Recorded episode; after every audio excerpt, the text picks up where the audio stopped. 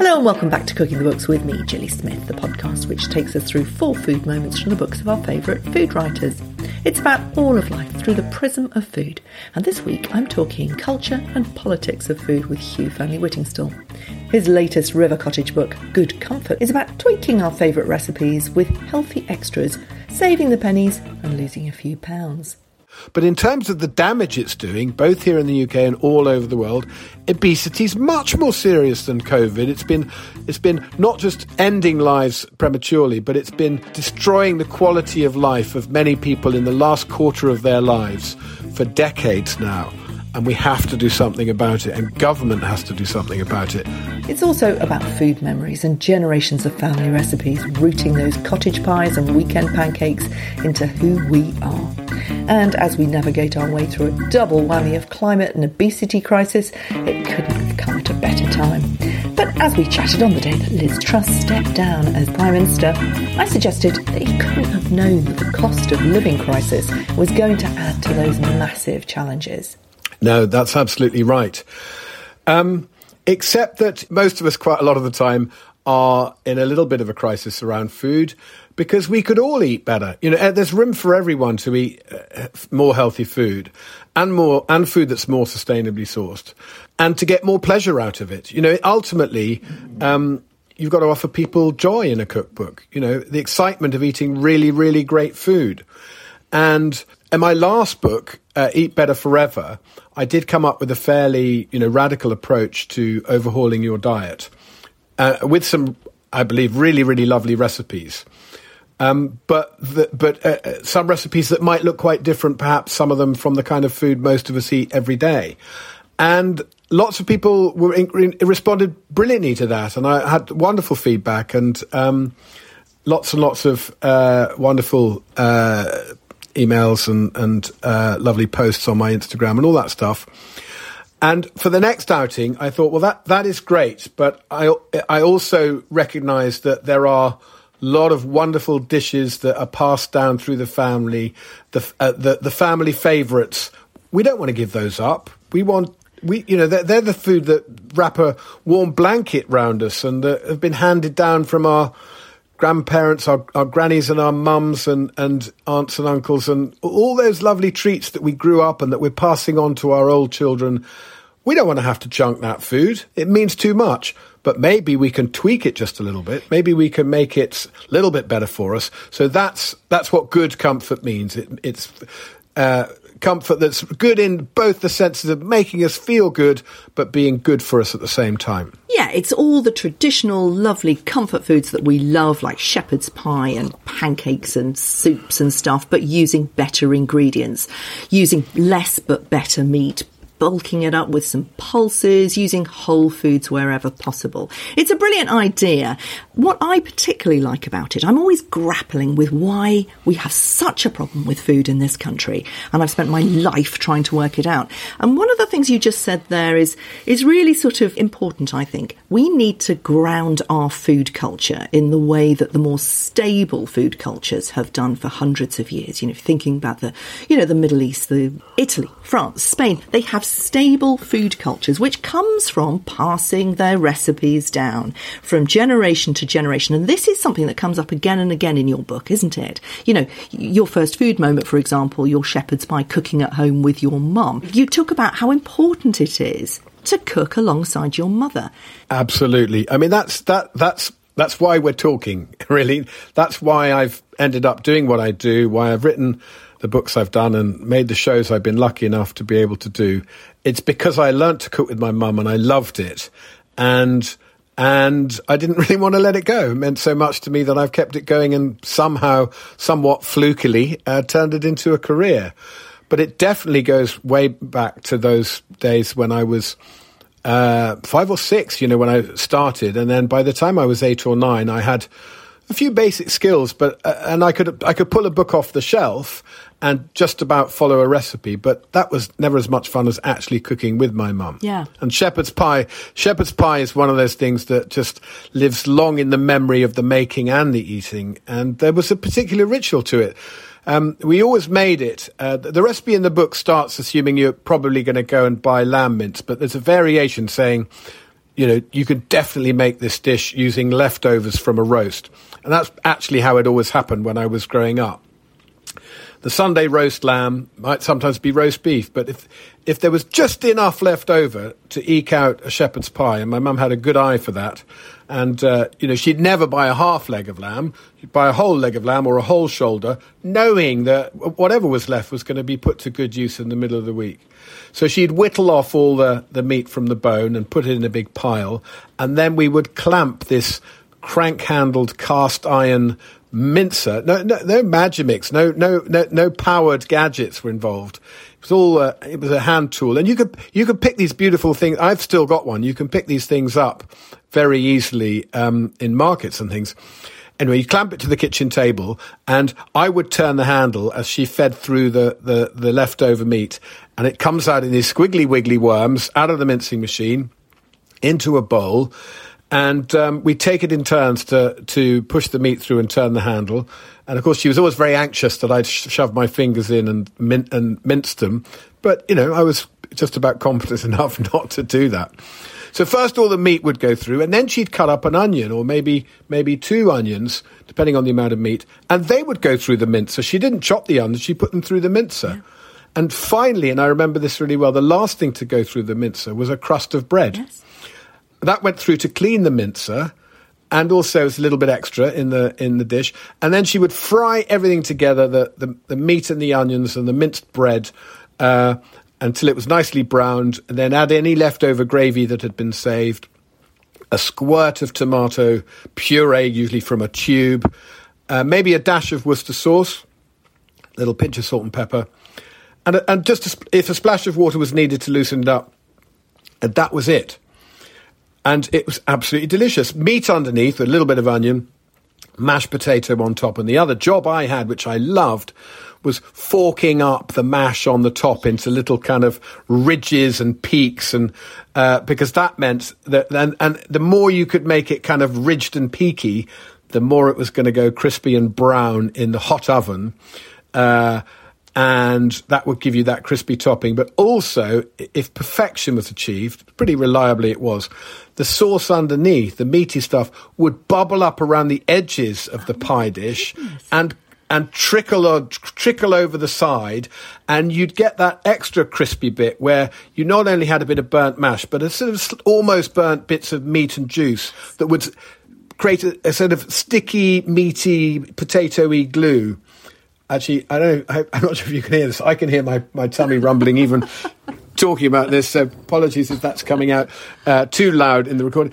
Um, but it, it, it's it's just unforgettable, uh, and and not least because I, I still do it to this day, and I, I do it with my kids. I actually really like to, I chop the meat by hand now. I like to get I like to, I make a slightly chunkier one um, that I get by chopping the meat by hand. But otherwise, it's much the same process, except for a long time now, I've always put a bit more veg in. So yeah. I put some, I, I, will actually fry onions, the, the, magic trio of stock veg, onions, carrots, and celery. I'll sweat them down uh, and, and, and then do the mince and then put the two together. And then I might add a handful of lentils or a tin of beans uh, just to make it go a little bit further. And all, none of which stops it being delicious. And ar- arguably, I, and I would definitely argue, the extra veg make it more delicious and better. But it's. A, and better for you. Yeah. But it's a it's a balancing act. You can't you can't just endlessly dilute the meat with veg and beans until there's hardly any meat left. Yeah. It's it's a it's a balancing act. So you're working up to instead of it being like 90% meat and 10% onions, it's about half meat, half veg, yeah. and it's still super meaty. So it's, it's, it's, a good way to go. Yeah, absolutely. You've completely popped a food memory for me there. I completely forgot about my parents having a mincer. That, that description you've just been through is exactly what I used to do as a child too. Wow. Completely forgot about it.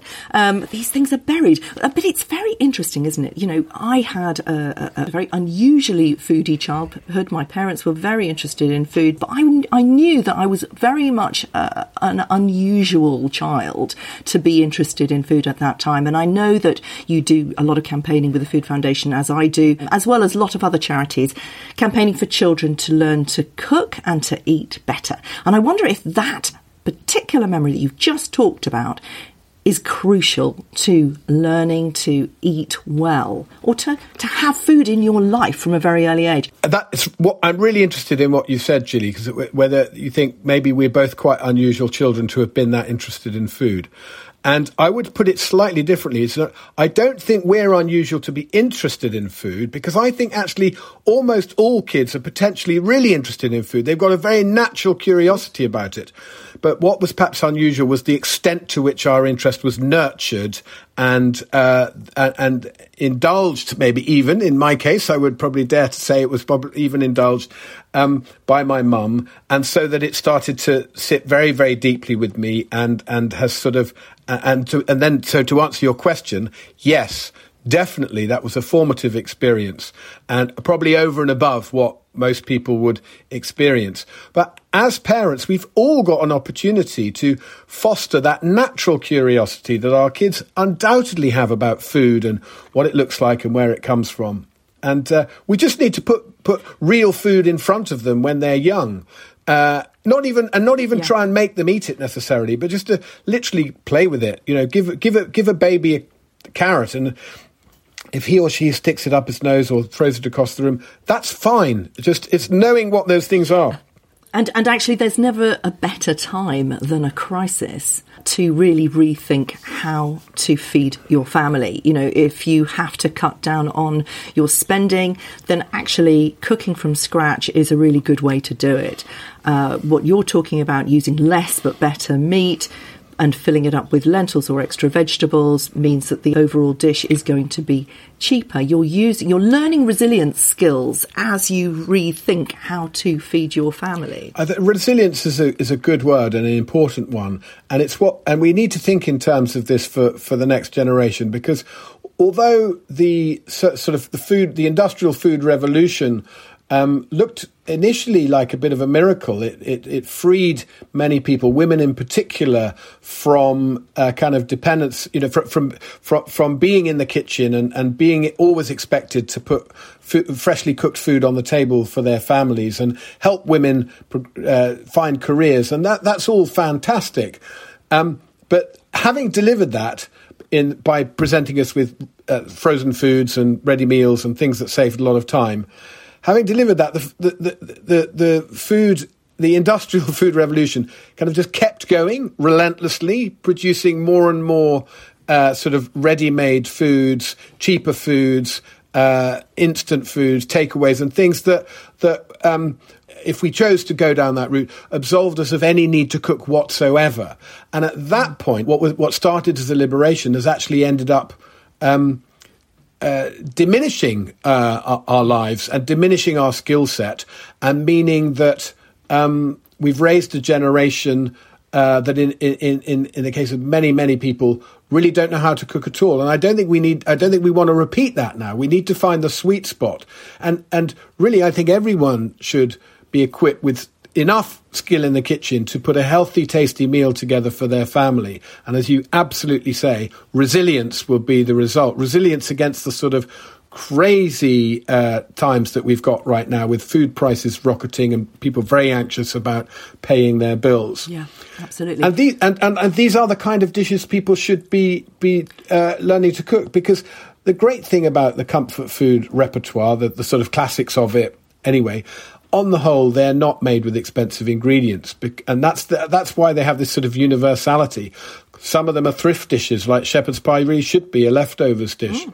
The what you know, the dumplings in your stew, you know, the things that mean that the meat, everything that makes the meat go a little bit further, and we can now take that exercise a little bit further. We've got lovely things that, that like, you know, nice tin of butter beans. I love butter beans and I love adding, adding a tin of butter beans to any meaty stew.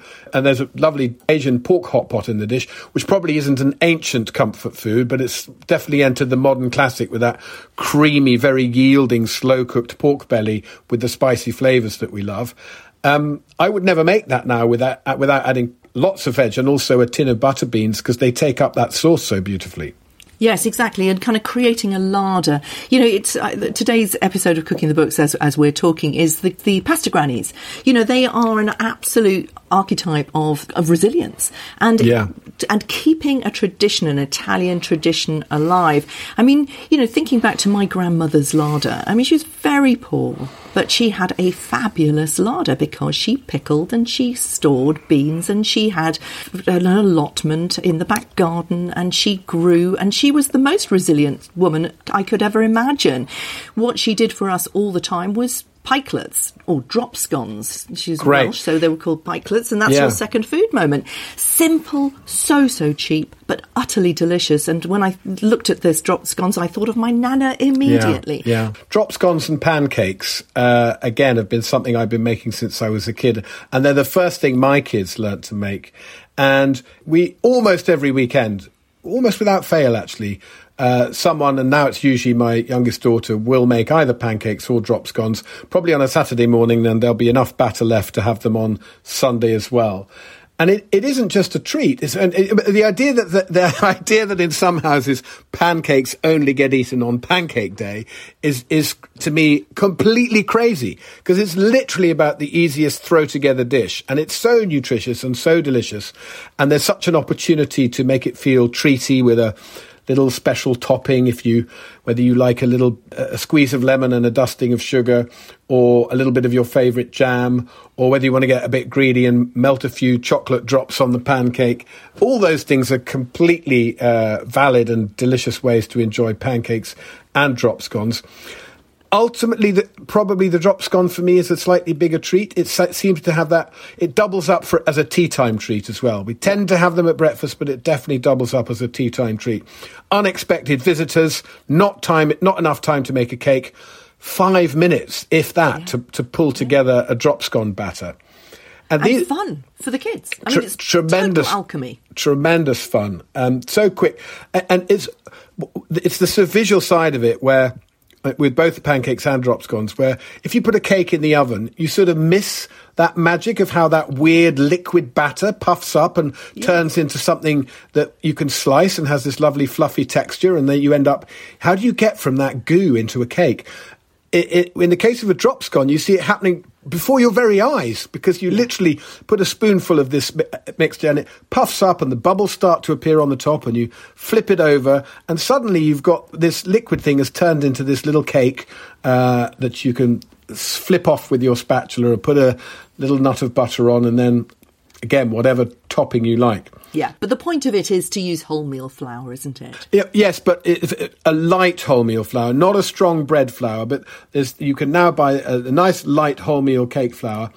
Or, or, or you can go 50-50, you know, with, with my, most of my baking now, cakes, Victoria sponge, biscuits, drop scones, pancakes, I'll use the light wholemeal flour.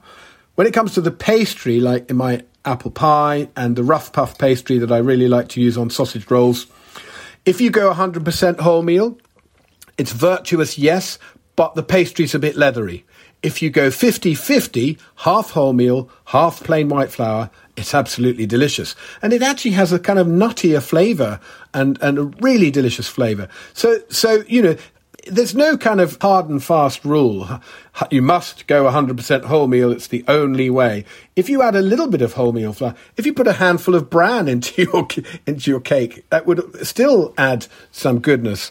Uh, lots of ways of making these tweaks, but I've set out what I think are the easiest and most straightforward ones in the book. The third food moment I love, I, I'm surrounded by nettles in my garden at the moment, and I keep thinking, "Ah, I must cut those down. Now, I know that I shouldn't, but I probably would have done if I hadn't been talking to you today. I am going to gather them and I am going to make this nettle soup. And I was again thinking about how exciting it can be for children Yeah. to go and gather something quite, you know, Something hurt them. dangerous, absolutely. Yes, dangerous in the garden. The, the nettle is really an extraordinary thing in a way because it's probably the plant that almost every child learns to identify, even if you, if even if you have very little connection with nature or spend very little time outdoors. Sooner or later, you're going to wander close to a nettle, and your parents whoever's with you is going to say, don't touch, that's going to sting you. That's a bad plant. You see that plant,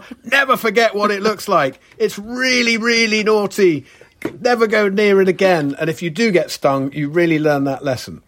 So here's the, the flip side of that. You see that plant, don't touch it because it'll sting you, but put a pair of gloves on and pick the top crown of uh, rich green leaves off in the spring. And just to come back to the seasonality of it, um, you don't want to pick nettles once they've gone stringy and straggly, but actually, Gilly, you pr- if you if you'd trimmed your nettle patch a few weeks ago, you'd be getting this second autumn growth of young nettles coming through again, which by a little bit of luck uh, we've got here at home. Although, uh, to be honest, it's no longer luck. It used to be, oh, hang on, what are these young nettles doing? Oh, yeah, we trimmed them a few weeks ago.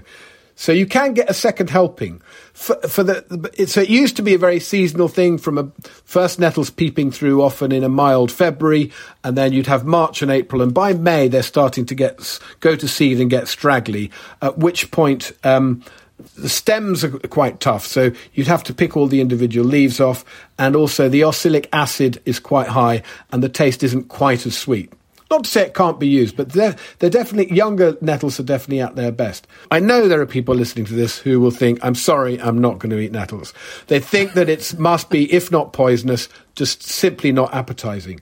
But if you if you like any green vegetable at all, if you can if you can be persuaded to eat, ever eat spinach or cabbage or kale, you're gonna like nettles because they're not harsh tasting. They've got a really lovely kind of vegetably taste, and the sting when you cook them, of course, is completely uh, you know obliterated. And so you can just cook them like a spinach, but they do blitz into the most wonderful deep green soup.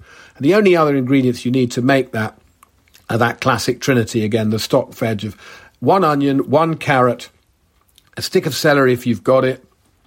If you've got a few leeks or a leek, you could use that instead of the onion. Uh, and, and then maybe a potato to thicken it up. But actually, instead of the potato, you can use a handful of beans or half a tin of beans, which will blitz it and make it, when you blitz up the soup, that'll make it beautifully creamy. And it's, as green soups go, you know, it's, it's as delicious, if not more so, than the best made watercress soup or any, any green soup. And I just like to finish it off by slipping a poached egg in uh, with it, uh, and then when you, you, break the yolk and the, dip the bread or toast into the soup, and then you've kind of, if you've got a, a generous helping of the soup with a poached egg in and some toast, you've basically got supper. And it costs nothing. It, it costs next to nothing. You know, it, probably less than 50p a head for a nettle soup. The, it's the, the, the egg and the slice of toast is going to be uh, the only thing that really costs anything. Uh, there's just a couple of veg from the larder and a, and a half a bag of nettles. Yeah, exactly that. It sounds like we had the same childhood um, in your fourth food moment as well. Um, you went foraging for mussels with your parents on family holidays in Wales and Cornwall. Um, I went to the Gower. Where did you go? A place called Aberdyfi, uh, yeah. just a little bit further north. Beautiful beaches, and there was every day it was a, my sister always wanted to go to the sandy beach, and I always wanted to go to the rocky beach. And the, the, the, what I liked about the rocky beach is it had lots of rock pools, and they had prawns in them, and they had at low tide you could go out and pick mussels off the rocks. Exactly. And this idea that you could get a free feed off the beach was just incredible. And uh, and it was prawns and mussels. You know, we caught prawns in the rock pools with our nets, and we would go out at, at, at, low tide and get mussels off the rocks and a lot of pulling of the beards because those wild mussels, slow growing wild mussels, they can get quite big and beardy. So uh, there'd be a lot of going back and uh, pulling out the beards with a with a. My mum used a teaspoon rather than a knife to because it was blunt and it was and you just use the edge of it to grip the beard between the teaspoon and your thumb and and pull it out. I mean, it, you, it's a classic recipe that you're talking about as a classic moule mariniere, but actually, this is the, one of the most sustainable foods that we should all be eating. Yeah, now the farmed mussels and the farming of mussels has has been going for quite a while now, and it's it's one of the few forms of aquaculture that's essentially quite unproblematic because there are no inputs. You don't have to feed the mussels. So you don't have that difficult question that you have with fish farming is what are you going to feed them on and where do you get the feed from? And then you end up uh, taking a lot of fish out of the sea and instead of eating that fish, you turn it into fish meal. And, and that's the conundrum of the, uh, over the sustainability of farmed fish. Uh, farmed shellfish, mussels in particular, but also oysters, um, you just have to get your ropes and your equipment in the right place.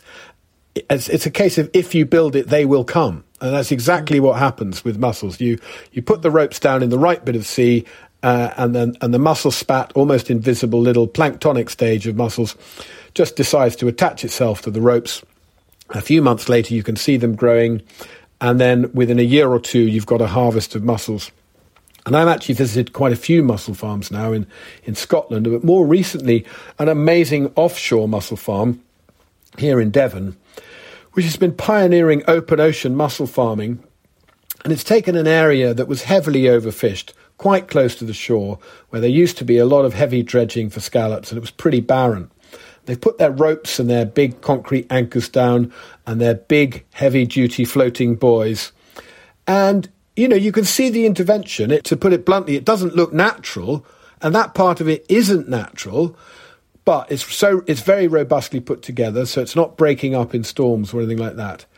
And the chains and chains of mussels that are just naturally arriving on these ropes have attracted other species. There lots of other little tiny things grow in between the mussels, little uh, little invertebrates and other creatures, and then other fish come in to feed around the mussels, even occasionally to feed on the mussels themselves, if a, a big enough wrasse can munch up a, a small mussel. But essentially, in the process of farming food in the ocean, you've created a habitat that supports other life in the ocean. So now local fishermen go and fish around the edges of the mussel farm for, for the fish that have come to feed off the mussels. So they get some benefit out of them as well. It's exactly how we should be eating, isn't it? Yeah. And that's the message of the book, isn't it? Just tweaking to eat a little bit more healthily, to think more consciously about the, the, the planet. It's very easy using our old traditional comfort food recipes that we've been eating. We know so yeah. well. It, it's just simple. You've been changing our mind about food for, well, nearly 30 years, haven't you? We still need to have our minds changed about food. We are still talking about food insecurity in the sixth largest economy in the world. How come you're amongst a community of game changers in food? And, and we still haven't changed the game. no, it's not your fault. It's just why are we not listening. Uh, uh, thank you, thank, thank you for saying it's not my fault, uh, uh, uh and, I, and, I, happen to agree with you.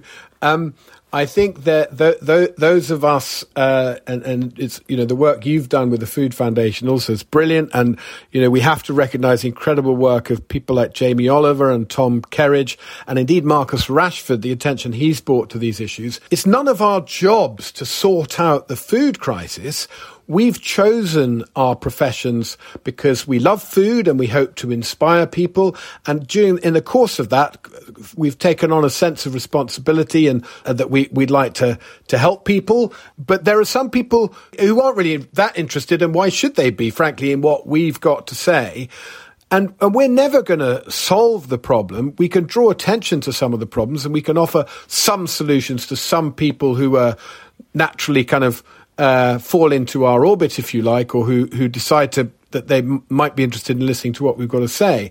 But that's not going to change the fundamental difficulties we have, and, and, and nor should anyone ever expect it to. Telly won't do it, cookbooks won't do it, campaigns won't actually do it, although they can draw a lot of attention to it. This needs to come from government. It really does. It needs, it, it needs to be built into the way we educate our kids and the, and, and the way we also address the industrial food machine, uh, you know, there are levers that can be pulled. There is legislation that can make a difference. We've seen the the genuine success of the sugar tax, even though it went against the grain uh, uh, of of a particular political ideology. Um, this idea that it's not appropriate for governments to interfere with people's lives or you know, particularly, particularly to tell them what to eat. This, this intervention of the nanny state that we, we, it's not the government's job. Then you, you, you have to say, well, you've got a national health service, right? So at some level, the government accepts that the, the health of the people is their responsibility. Well, what people eat is literally primary health care. That's where it all starts. And I had dared to think that with the craziness of COVID, we had finally unpicked this ridiculous ideological uh, blockage or un- unblocked it, if you like, because uh, this idea that we're not going to be the nanny state, we won't interfere in people's health. Well, guess what? So big was this did this crisis seem to be that we were all told to stay at home. We weren't, we, we weren't encouraged to eat healthily or particularly or to do anything like that. We were told we couldn't leave our own homes. We couldn't meet each other and that this was vital for the health of the country. Um, and, and I'm not saying that was wrong, but if a government can intervene on that level for what is an emergency of health, then obesity is an emergency. Yeah it just happens to be a very, a, a you know, a, a, an emergency that's chronic and has been going on for quite a long time and um, doesn't seem somehow quite as urgent as a disease that's going around the globe. But in terms of the damage it's doing, both here in the UK and all over the world, obesity is much more serious than COVID. It's been, it's been not just ending lives prematurely, but it's been uh, destroying the quality of life of many people in the last quarter of their lives for decades now, and we have to do something about it, and government has to do something about it.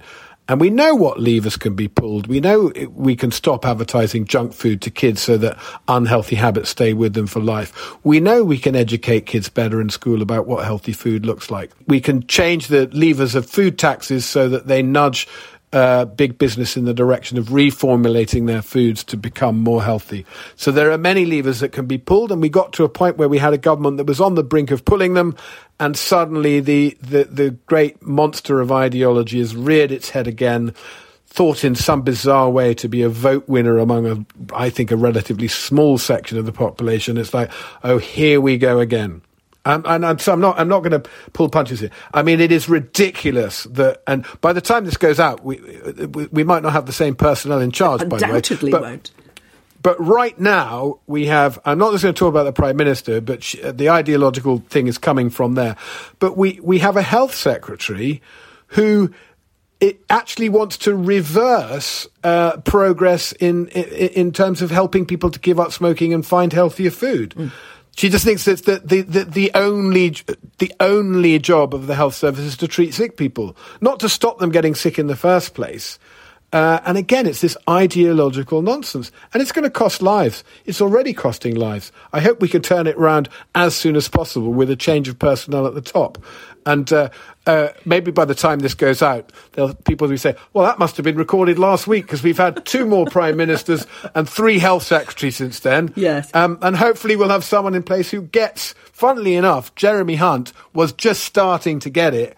Uh, while he was health secretary and had made some, he made the commitment to reduce childhood uh, obesity by half uh, by 2030. That was his. That was his watch. Uh, now he's back in uh, in a position of influence, do we say? Gosh knows what that position of influence will be when when this goes out. But it's fast moving stuff. But the fundamentals of it don't change.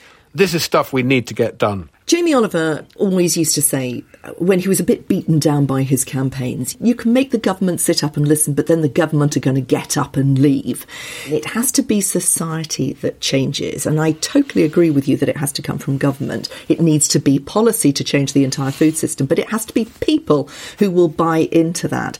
And, you know, we've done so much with television. Let's just have a think about what life was like pre 1998 when Nigella started, 2000 when Jamie Oliver suddenly burst onto the screens with Naked Chef. You know, all that storytelling. You then came on with River Cottage, showing us what smallholding could be. And, and I was working on Food File where you burst onto the screens for the first time. You know, Pat Llewellyn, who was working on that second series after, after me on Food File, she went on to totally change the way that stories were told about food with Two Fat Ladies, Jamie Oliver, uh, Gordon Ramsay. There was a whole load of storytelling that made us interested in food, made us sit up and listen and, and aspire to be like some of those people and cook the kind of food that they were cooking. Surely there is something to be done as we sort of take apart that biggest story that TV ever told and use it to save the planet, if if not our our own health. Absolutely. Um, Telly pr- presents us with some amazing opportunities to engage the public with really important issues, issues that are about their daily lives as well as the the the, the, the great um, issues of, of, of, of, the planet. Um, the but the, the the slight drawback is that you you, I wouldn't say you only ever get one shot at it, but you telly tends to hand you an opportunity and give you a short time span, and then it wants to move on to the next thing. It wants a new story. Shiny, shiny, shiny. Shiny, shiny, shiny. So you know, I, I was uh, put in a, a, a, you know amazingly privileged and challenging position to be able to make Britain's Fat Fight for BBC, and we uh, actually came up with a way of doing these things where we did get at least two bites of the cherry because we, we always uh, built into these shows the idea of a follow up program that would come about a year later where we were genuinely able to look at the, the various uh, changes we'd attempted to put into place or whether it was families or businesses or even government that we were challenging and say, well, th- th- this is what we did and where did it get to? And it was a great device because you were always able to, if you managed to get an interview with a, a government minister, you were always able to say, I'm coming back next year. And you were. So the BBC had this, the, the, the nows to back us in that proposition. We're, we're going to come back. So we got, we got two bites at the cherry. We came back a year later. We managed to put the pressure on but we didn't necessarily come back a year after that and a year after that and a year after that and and and I have I have pitched TV ideas where where you would do where you would build into the fabric of like a food watchdog, a series where you would keep coming back and keep the pressure on, and maybe we'll get to make those shows at some point. Um, but yes, there's a lot TV can do, engaging the public, but it can't do it all. We should find cross-party consensus about getting the nation eating a healthier diet. Um, and you could maybe quibble a little bit about the detail, but the fundamental idea that prevention is important and getting the nation eating healthily is important should be passed down, whatever the whatever the colour of the party that's uh, currently uh, occupying Westminster. That's something that should be a permanent consideration. Thanks for listening. And if you want to know more about how I think TV storytelling can save the planet, my book, Taste and the TV Chef, which came out in 2021, explores the backstory of TV chefs from the producers, the commissioners, the Director General of the BBC, and the chef's point of view. And if you want to know more about the Food Foundation's work that I do, you can listen to Right to Food podcast wherever you find your podcasts and at foodfoundation.org.uk. And as always, you can sign up to my newsletter at gillysmith.com and follow me on Instagram. I'm at foodgillysmith, and I'll see you next week.